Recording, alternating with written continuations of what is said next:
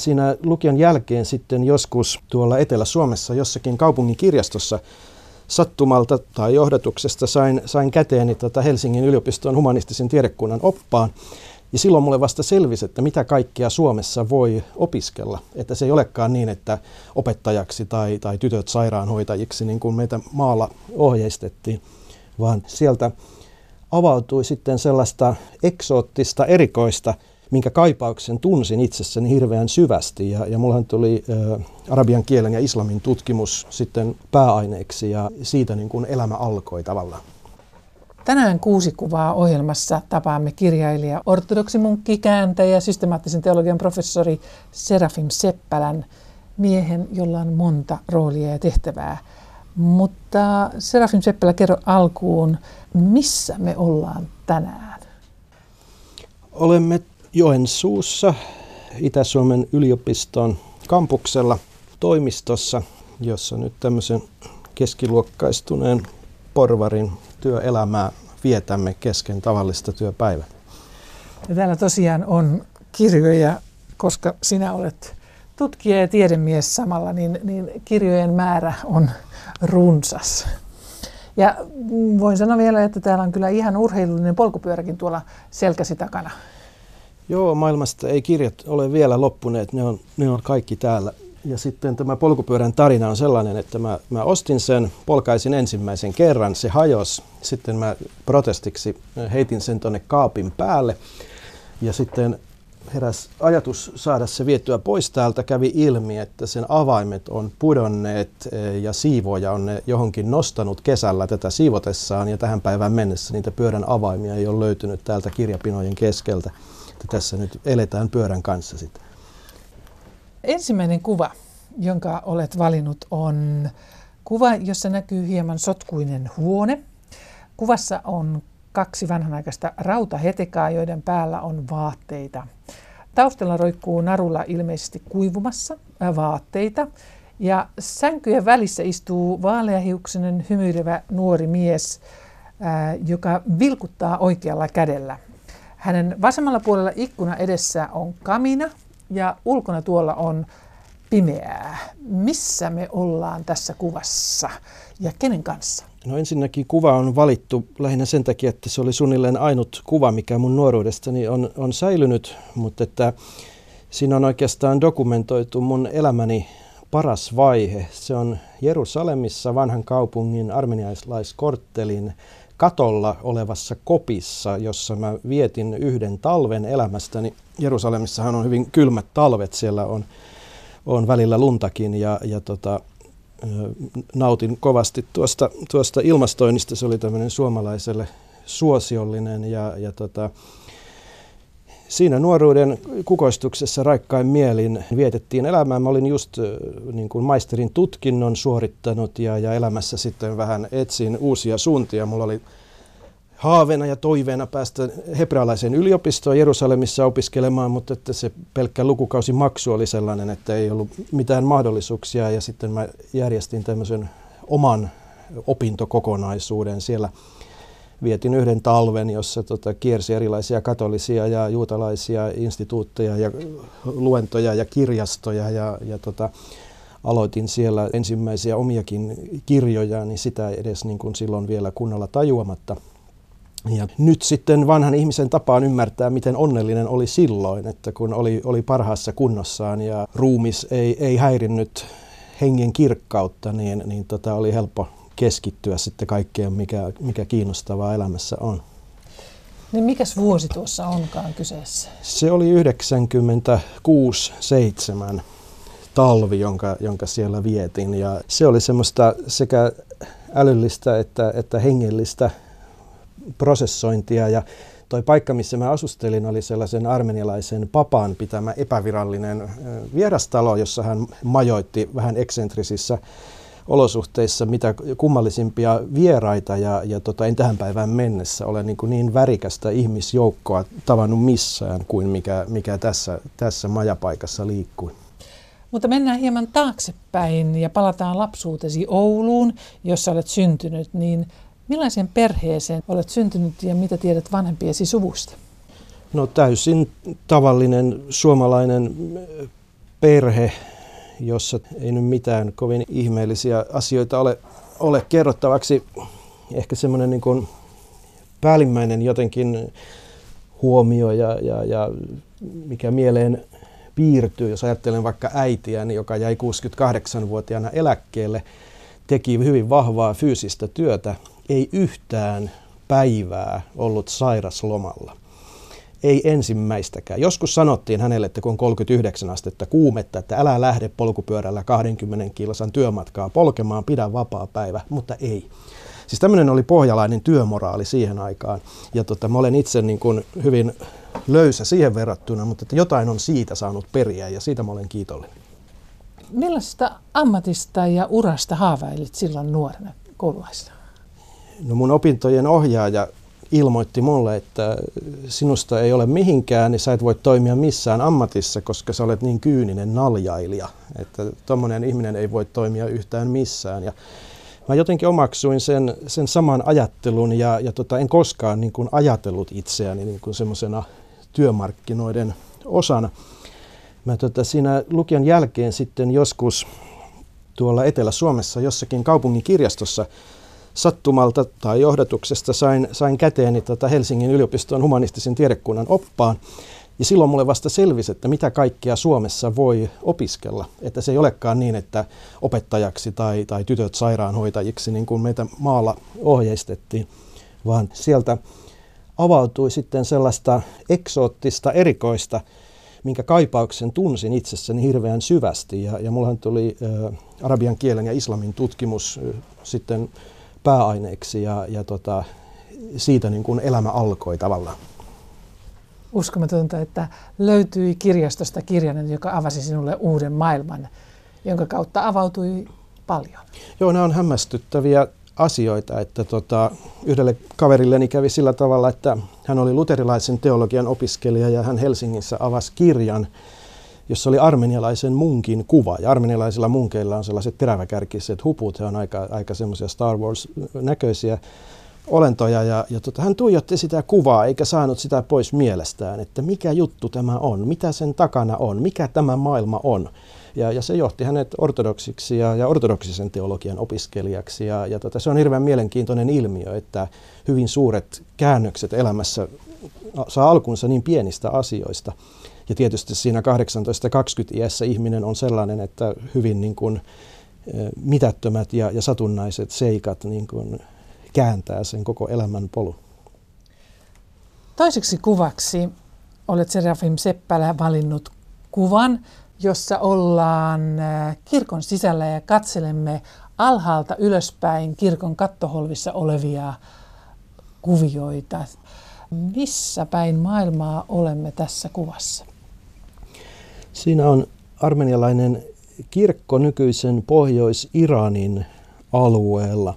Ja tämän tyyppisiä kuvia on tietysti aika, aika monessa perhealbumissa ja, ja siinä on kirkkotilan välittämä arkkitehtooninen tuonpuoleisuuden tuntu, jota nuo tällaiset kupoliikkunat niin kuin välittää.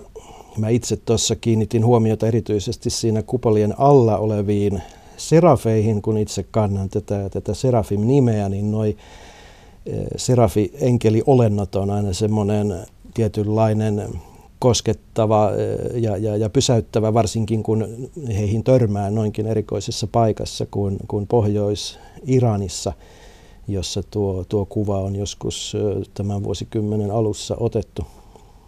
Mä yleensä viimeinen asia, minkä haluan kirkkoon ottaa mukaan, on kamera. Ja, ja sen tehokkaampaa tapaa olla kokematta pyhää ei ole, kun alkaa kuvata sitä. Ja tota, niinpä oli sitten vaikeuksia, vaikeuksia löytää tämmöisiäkään kuvia. Mä olisin mielelläni näyttänyt ja katsonut tässä keskustelussa kuvia esimerkiksi ensimmäisestä ortodoksikirkosta ja Jumalan palveluksesta, jossa kävin, mutta että ehkä noin sitten syvimmässä mielessä kaikki kirkot on kuitenkin yhtä ja samaa. Sinä et alun perin kuulunut ortodoksikirkkoon, vaan löysit tiesi sinne, niin tapahtuiko se tämmöisessä kirkkotilassa vai miten havahduit siihen, että täällä on kotisi? No se havahtuminen on oikein, oikein hyvä sana ja se tapahtui Jerusalemissa kadulla mä kiinnitin huomiota siihen, että kun mä kävelin protestanttisen kirkon ohi, mä kiihdytin askeleitani, jotta ne puolitutut ihmiset eivät tule sieltä hu- huikkaamaan ja pyytämään sisään. Ja mä vain huomasin, että ortodoksinen kirkko on se, missä mä olen tottunut käymään ja, ja jossa niin oma henki hengittää ja missä rukouksellisesti on kotona. Ja, ja tota, en mä siinä vaiheessa ajatellut niin kuin sitä, että miten asia on niin kuin dogmaattisesti, vaan mä tajusin, että ainoa mikä tässä on rehellistä, niin on, on tota, liittyä siihen kirkkoon, mihin jo noin sisäisen olemuksensa puolesta kuuluu. Ja sitten nämä kaikenlaiset opilliset keskustelut tulee sitten siinä vanavedessä.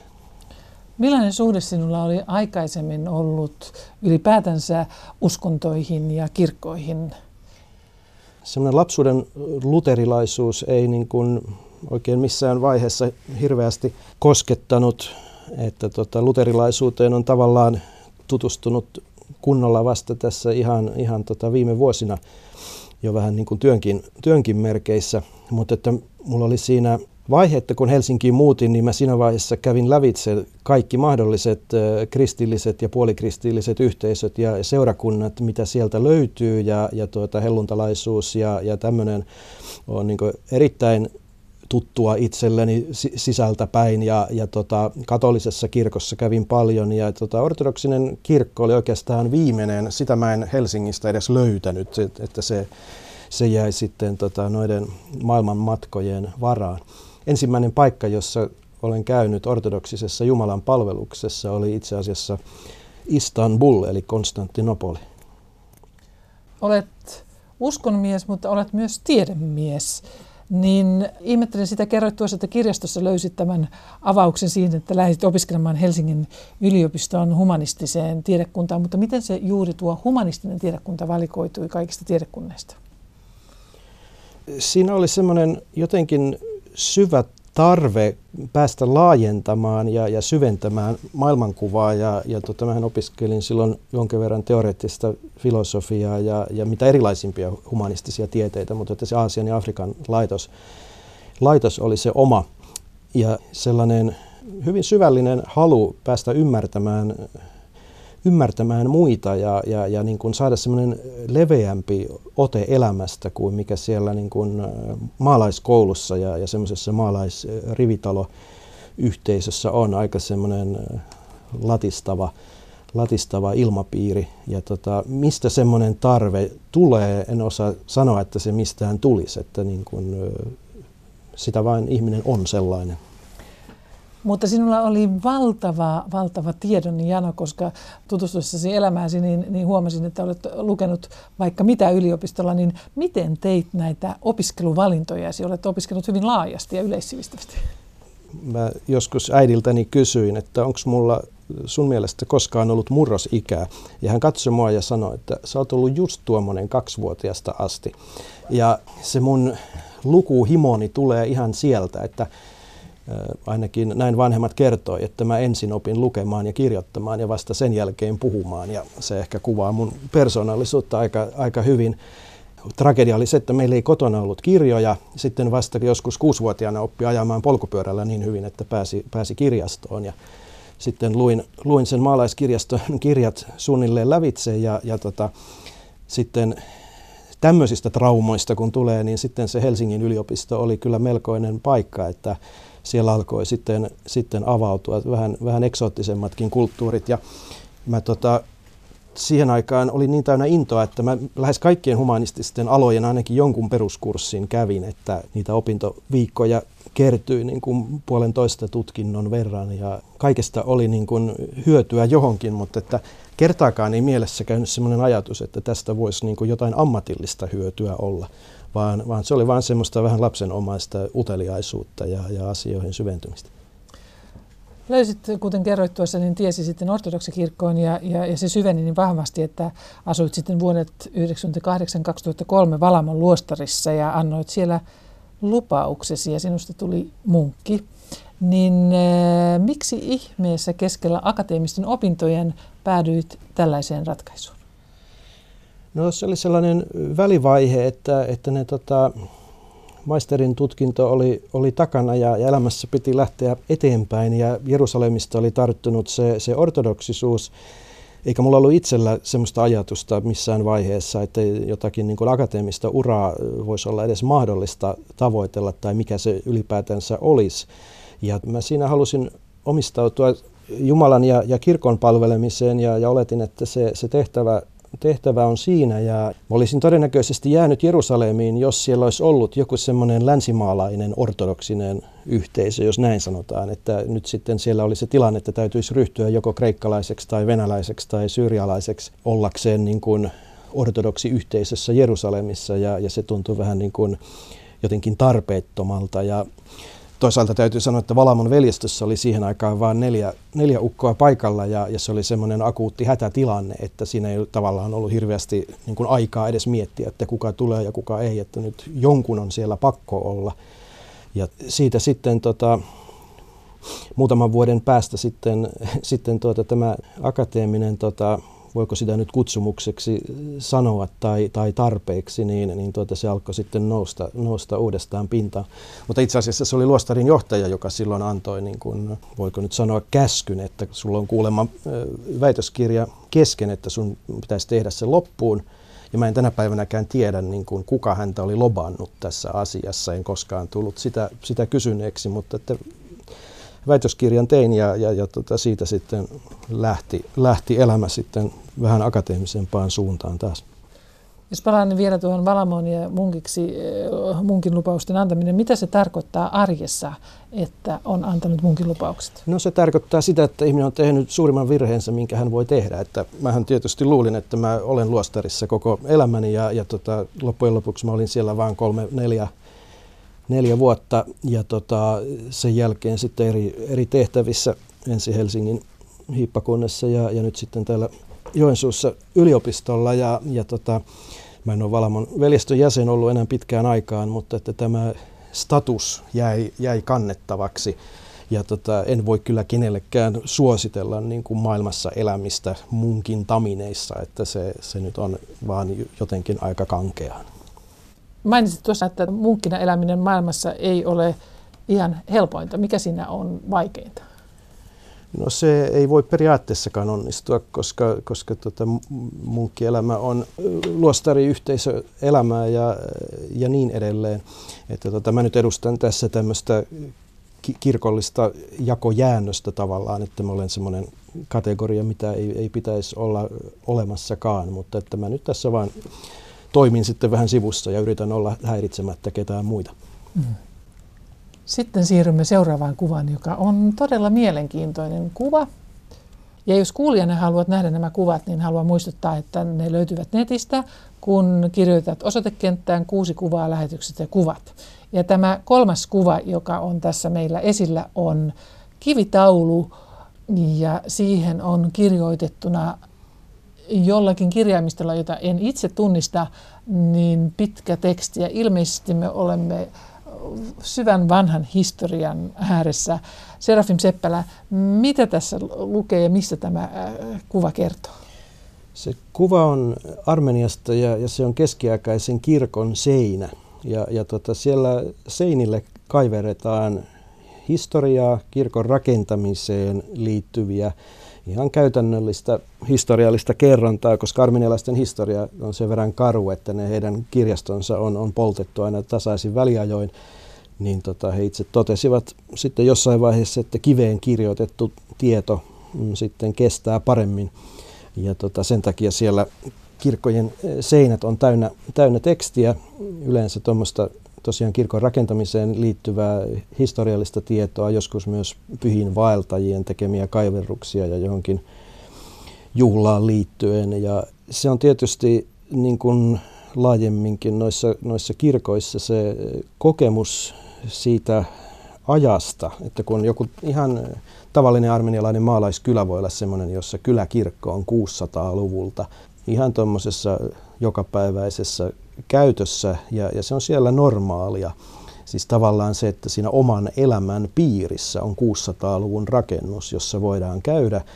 Siitä seuraa semmoinen hyvin niin kuin syvästi historiatietoinen asenne hengellisyyteen, että, että hengellisyys ja, ja, ja kirkossa käyminen ja rukoileminen on tämmöistä niin kuin ajan ja sukupolvien rajat ylittävää toimintaa. Ja, ja tota, siinä tietysti voi ajautua jonkinlaiseen niin kuin historian jumaloimiseen, mutta että joka tapauksessa se uskonnollinen, voisiko sanoa, kokemus ja identiteetti sitten rakentuu ihan eri suunnasta kuin, kuin Euroopassa, jossa kaikki niin kuin ajatellaan, että aito hengellisyys koostuu yksilön kokemuksista ja vakaumuksista. Opiskelit siis tuolla Helsingin yliopistossa islamin tutkimusta, siemiläisiä kieliä ja teoreettista filosofiaa ja seemiläiset kielethän on, itsekin täytyy tarkistaa, mitä tämä juttu on, niin afro aasialaisen kielikuntaan kuuluva kieliryhmä ja seemiläisiä kieliä puhuu yli 250 miljoonaa ihmistä ja ryhmän laajimmin puhuttu kieli on arabia ymmärtääkseni, niin mikä kiinnosti Serafim Seppälä sinua niin paljon seemiläisissä kielissä, että lähdit niitä, niihin syventymään ja mitä kieliä muuten hallitset niistä?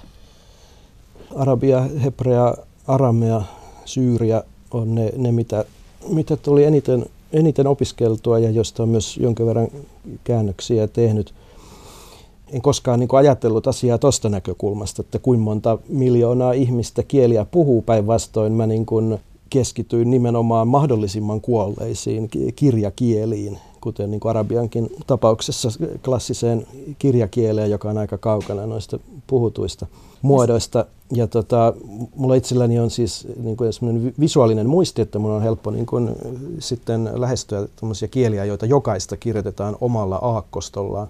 Mutta että kieli on tietysti vaan, vaan väline, että ne, ne tota, uskonnot ja, ja elämäntavat ja voisiko sanoa hengellisyyden niin kuin asema kulttuurissa ajattelussa ylipäätänsä, kun se lähi tuntuu jäsentyvä eri tavalla kuin, kuin Euroopassa, niin se oli se, se kiinnostava, niin isla, islamijuutalaisuus kuin, kuin lähi-idän kristillisyyskin.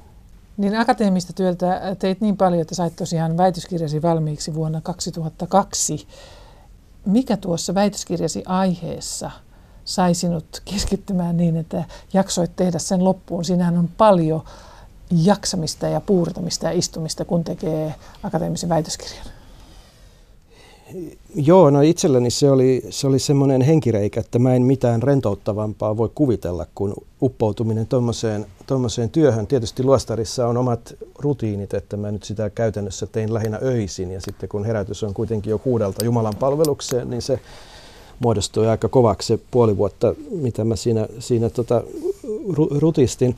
Mutta että se oli hirveän antoisaa, että, että siinä nyt sekä syyrian että arabiankieliseen mystiseen kirjallisuuteen perehdyttiin ja nimenomaan tämmöisestä eurooppalaisesta kokemuskeskeisestä kysymyksen asettelusta, jota mä silloin pidin niin kuin yhdenlaisena tämmöisenä avaimena uskonnon ytimeen, että missä muussa niin kuin hengellisyys ilmenee kirkkaammin kuin, kuin tuota, pyhittyneimpien yksilöiden kokemisessa, mutta että nykyään on, on jotenkin enemmän kiinnostunut tämmöisistä yhteisöllisistä ja historiallisista ja, ja niin kuin sen identiteetin yhteisöllisestä luonteesta, joka on niin kuin paljon vakaampi ja monessa mielessä syvempi asia kuin mitkään yksilöiden tuntemukset.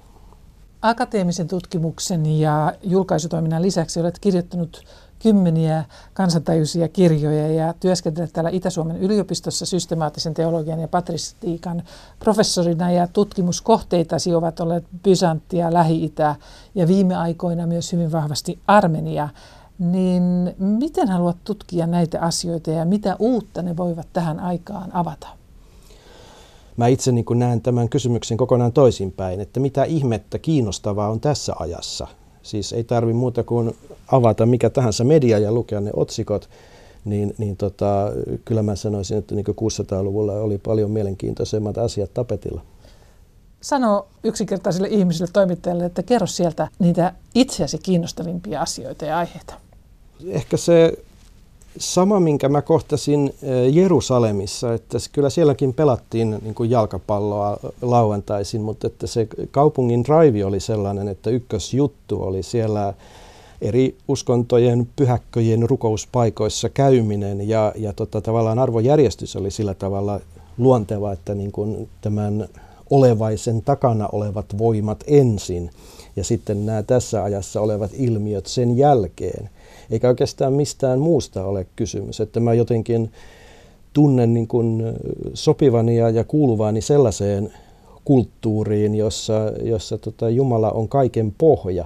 Ja, ja tota, nyt sitten kun eletään tämmöistä aikaa, jossa Jumala on eristetty tämmöiseksi niin kuin yhdeksi olioksi maailman reunalla, mikä ei ole niin kuin minkään uskonnon opetus ollenkaan, mutta että siitä lähtien jo, jo niin kuin, sitten kaikki palikat alkaa jäsentyä. Ja, ja semmoinen iso muutos, mikä itsessäkin on tapahtunut, että silloin 90-luvulla luki Kierkegaardia ja oli eksistentialisti ja tämmöinen niin kuin eurooppalainen yksilön jumalointi, niin kuin mikä, mikä nuorta miestä helposti koskettaa, niin tota, siitä kaikesta niin kuin kaipaa koko ajan kauemmaksi ja kauemmaksi.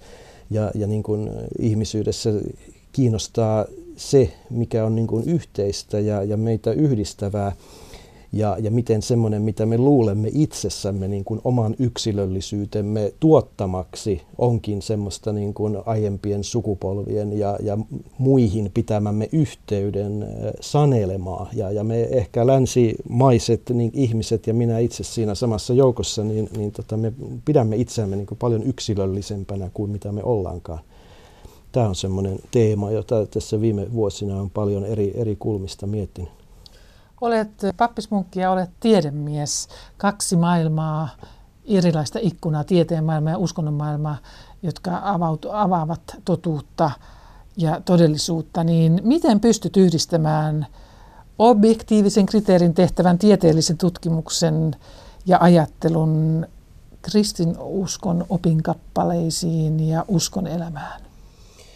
Sanoisiko teoreettis kirjallisessa toiminnassa niin kun ei oikeastaan mitään eritoista ongelmaa ole, että silloin kun kirjoittaa tieteellistä, niin silloin vaan ikään kuin sulkee osan todellisuudesta pois, eli keskittyy siihen, mikä on, on tämmöistä yleistä ja, ja objektiivisesti havaittavaa ja todistettavaa, ja suuri osahan on siis tämmöistä uskonnollisen puheen analyysiä, että mitä, mitä joku on joskus jostakin asiasta opettanut, eikä siinä nyt oma, oma vakaumus nyt sinänsä liity siihen muuta kuin sillä tavalla, että voi olla helpompi ymmärtää jotakuta, jos on, on itsellä niin kuin samantyyppisiä kokemuksia tai, tai vaiheita.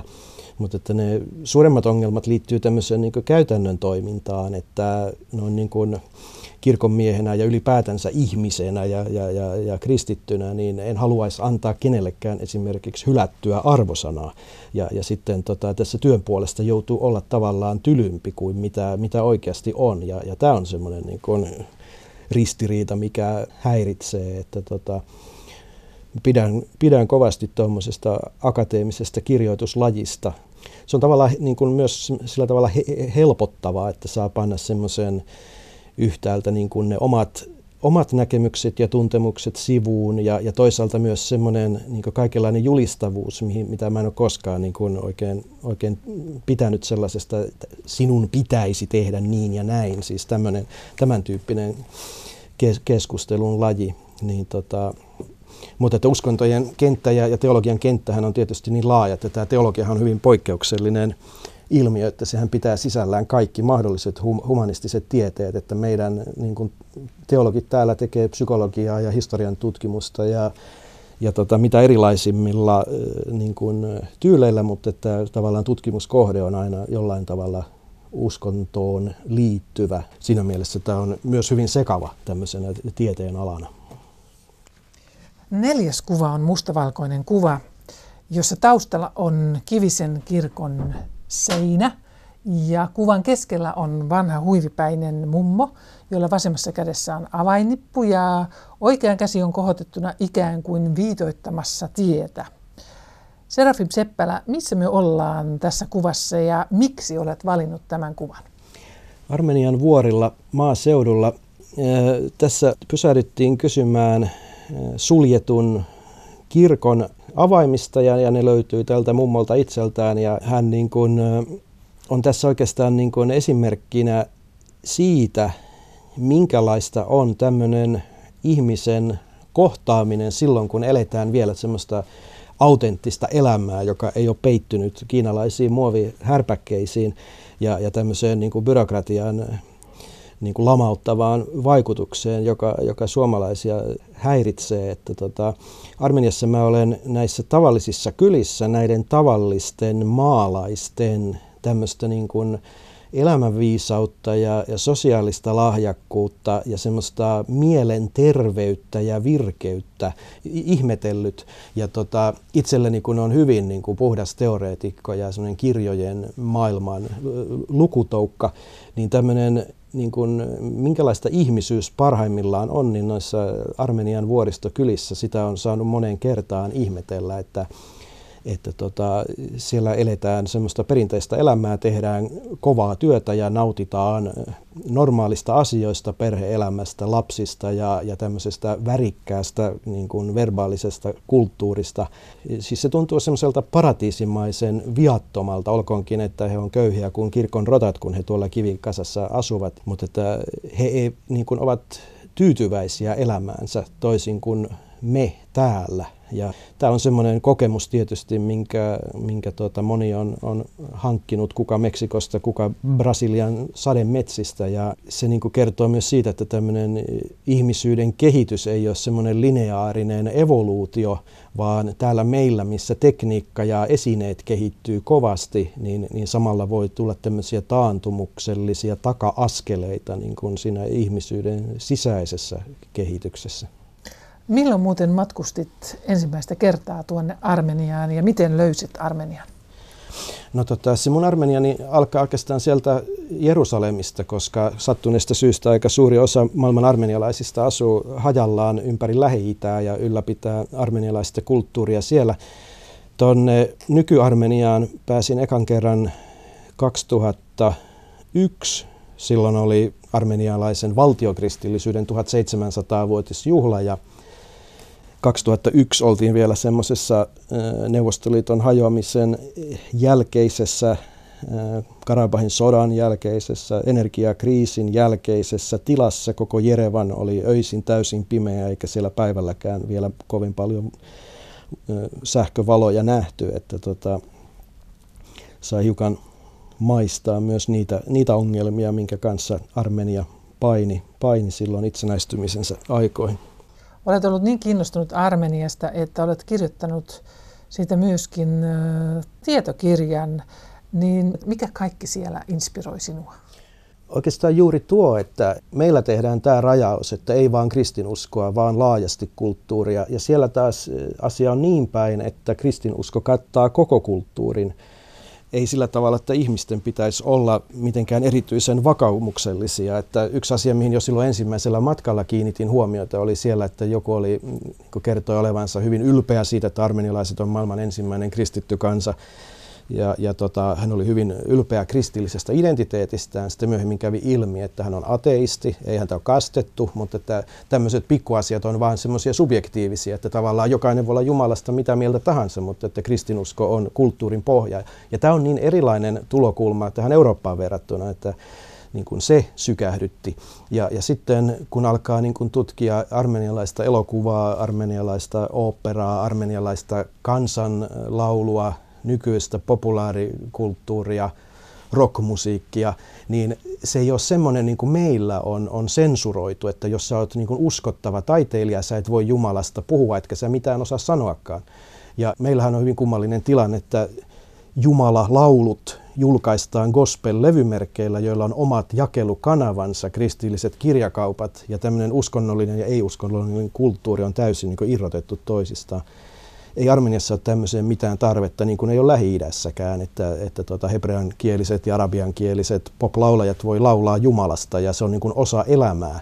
Ja tota, tämä on semmoinen iso teema, että me menetetään kaikki syvällisyyden mahdollisuus, jos me rajataan niin kuin uskonnollisuus kulttuurin ulkopuolelle ja, ja, ja tota, Jumala käsitteenä niin kuin uskomuksista riippumatta. Jos, jos Jumala rajataan käsitteenä ulkopuolelle, niin, niin sitten se on melkoinen pinnallisuuden suo, mihin, mihin siinä, siinä vajotaan. Että tämmöinen tietynlainen semmoinen holistisen vanhan hyvän ajan yhtenäiskulttuurin luonne se on sekä Armeniassa että Lähi, Lähi-idässä, mikä, mikä inspiroi. Missä vaiheessa muuten tämä splitti on tapahtunut, kun sinä olet tiedemies ja tutkinut ajattelua ja varsinkin tämän länsimaisen ajatteluun olet syventynyt myöskin ja erityisesti tuohon lähi niin milloin länsimaissa tapahtui tämä splitti, että käsitteet kuten Jumala ja, ja tämmöiset heivattiin niin tästä arjesta ulos? No se on tietysti iso prosessi, joka on niin eri maissa vielä, vielä niin edennyt eri tahtiin, että kyllähän monissa katolisissa maissa tilanne on aika erilainen kuin joissain protestanttisissa maissa ja, ja tota, se on tietysti aika iso, iso ilmiö ja siihen liittyy se semmoinen filosofinen yksilökeskeisyyden niin kuin korostus, joka alkaa jo sieltä Descartesista, että niin kuin ajattelen, olen siis olemassa ja, ja siitä omasta ajatuksesta tehdään niin kuin koko olevaisuuden peruspilari. Ja, ja tuota, sellaisesta hybriksestä sitten niin kuin lähtee tämä koko nyky-länsimainen ajattelu muotoutumaan ja, ja tota, siinä on tietysti niin kuin kirkko ja kirkot on, on tehneet niin kuin loputtoman määrän, määrän virheitä ja, ja tota, tavallaan sitten saa, saa maistaa omaa lääkettään eh, siinä myös. Martin Buber käyttää tästä meidän aikakaudesta sellaista termiä kuin Jumalan pimennys, että nyt eletään sellaista aikaa, jolloin, jolloin tota Jumalan ja maailman välissä on, on tämmöinen niin kuin ikään kuin pimentävä, pimentävä pilviverho ja nyt sitten vaan opetellaan elämään sen, sen puitteissa, että valoa on vähemmän. Siirrytään sitten viidenteen kuvaan. Ja tässä vaiheessa muistutan vielä kuulijoita, että jos haluatte nähdä kuvat, niin Netistä ne löytyvät ja löydät ne parhaiten kirjoittamalla osoitekenttään kuusi kuvaa, lähetykset ja kuvat. Viidennessä Serafim Seppälän valitsemassa kuvassa on katunäkymä. Itse asiassa rauhallinen kadunkulma ja valkoisten vanhojen talon eteen pysäköityen autojen rekisterikilvistä päätellen ollaan jossain päin Itä-Eurooppaa. Taustalla näkyy sipulikattoinen kirkko. Serafim Seppälä, missä olet ottanut tämän kuvan ja miksi valitsit sen? Tämä on Helmin kaupunki Puolan itärajalla. Ja tota, tämä on kaupunki, joka on juutalaisessa kulttuurissa hyvin legendaarinen, eli tähän kaupunkiin sijoittuu noin puolet maailman eh, juutalaisen eh, huumorin vitseistä. Tämä oli sellainen ju- juutalaisten hölmölä. Eh, ja tässä valokuvassa näkyy eh, synagoga. Se on, on tota, yksi niistä na, nat, natsien jättämistä eh, synagogista, joita noista Puolan kaupungeista löytyy ja hyvin yllättävistä paikoista. Tässä toimii tämmöinen amerikkalais-meksikolainen Mackenzie Saloon-niminen ravintola, jossa sitten saa, saa käydä intiaanien kuvat seinällä tämmöistä Amerikan tunnelmaa eh, aistimassa, mikä on tietysti aivan absurdia, kun ollaan eh, sellaisen uskonnon pyhässä tilassa, jonka edustajat on, on tuolta alueelta tapettu viimeistä myöten verisesti. Ja, ja tota, tämä on niin kuin, kaikessa tämmöisessä makaberiudessaankin, niin itselläni niitä isoja läheisiä asioita mä oon niin kuin juutalaisuutta eri, eri tavoin harrastanut pitkään ja, ja tuolla Puolassa käynyt ihmettelemässä juuri tätä kadonneen juutalaisen elämän kohtaloa ja osin myös sen uutta tulemista siellä, siellä puolalaisissa kaupungeissa. Ja tässä on sellainen ongelma, että tämä holokaustin muistaminen – eri tahoilla niin on vahvasti keskittynyt siihen itse tuhoamisaktiin, kuinka paljon tapettiin, miten tapettiin, missä tapettiin. Ja sitä muistellaan kirjoissa ja elokuvissa koko ajan. Ja se on samalla sellainen epäsuora monumentti niiden tuhoajien tehokkuudelle. Ja siinä on niin kuin natsit on, on ikään kuin pääosassa, pääosassa tuon tuosta. Ja tota, itseäni niin kuin aina uudestaan ja uudestaan pysäyttää ja ihmetyttää se, se elämä, mitä elettiin ennen tuota kansanmurhaa. Ja mun mielestä se on se, mitä pitäisi muistella niin armenialaisten kuin, kuin juutalaistenkin tapauksessa. Varmasti ne uhritkin haluaisivat, että heidät muistettaisiin heidän elämästään eikä heidän, heidän niin kuin, kuolemastaan.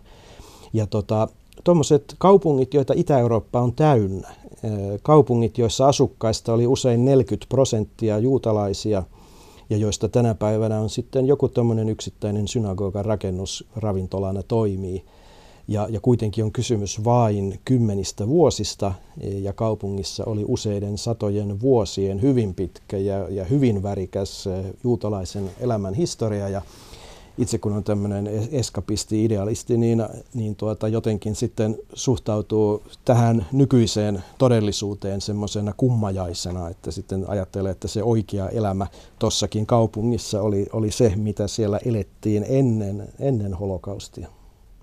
Olet jossain yhteydessä paljastanut, että harrastuksiasi on muun muassa armenialainen ja syyrialainen kansanmusiikki ja juutalainen mitsratsi rahi musiikki vai miten se sanotaan.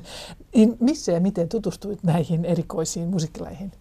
Jos tuosta Mizrah-musiikista lähtee liikkeelle, niin, niin se tarkoittaa siis itäistä. Eli käytännössä niiden juutalaisten musiikkia, jotka on lähtöisin arabimaista, Irakista, Marokkosta ja itse asiassa niin kuin puolet Israelin asukkaista on, on tätä perua.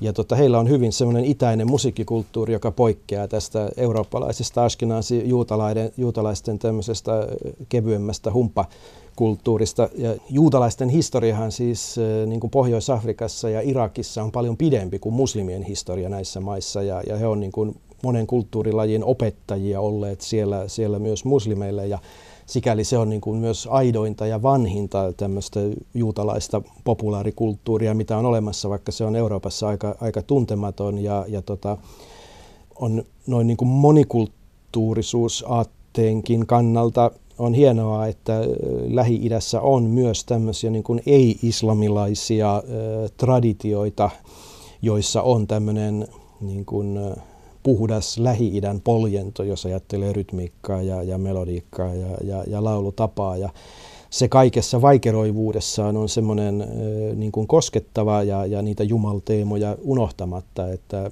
että tota, ne on sekä sanojen että, että melodioiden puolesta hienoja lauluja. Ja ne koskettavat sinua. Kuudennessa kuvassa ollaan tultu kuudennen kuvan pariin ja sehän on kuva, joka on jäänyt ehkä ottamatta, tai tulevaisuuden kuva. Serafim Seppälä, mitä haluaisit tuossa kuvassa nähdä?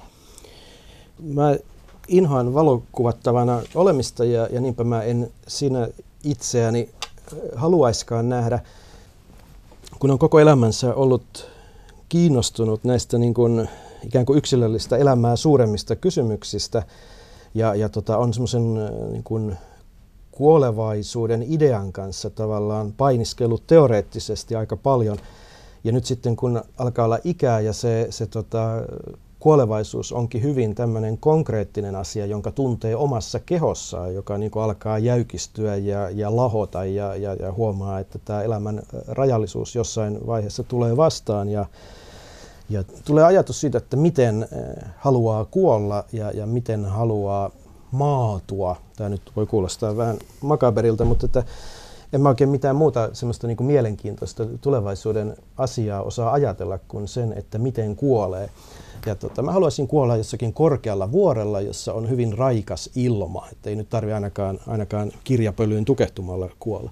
Ja sitten kaikessa hiljaisuudessa maatua sinne, sinne johonkin maan poveen ilman mitään merkkejä, ilman mitään muistamista, että tavallaan eh, että se, se, minkä on elänyt, se on menneisyydessä ja, ja se jää ikuisesti, siis historiaa ei voi muuttaa ja, ja tota, mitään semmoista niin kuin, sen kummempaa monumenttia en, en kaipaa itselleni kuin se, se elämä, mikä tuli elettyä.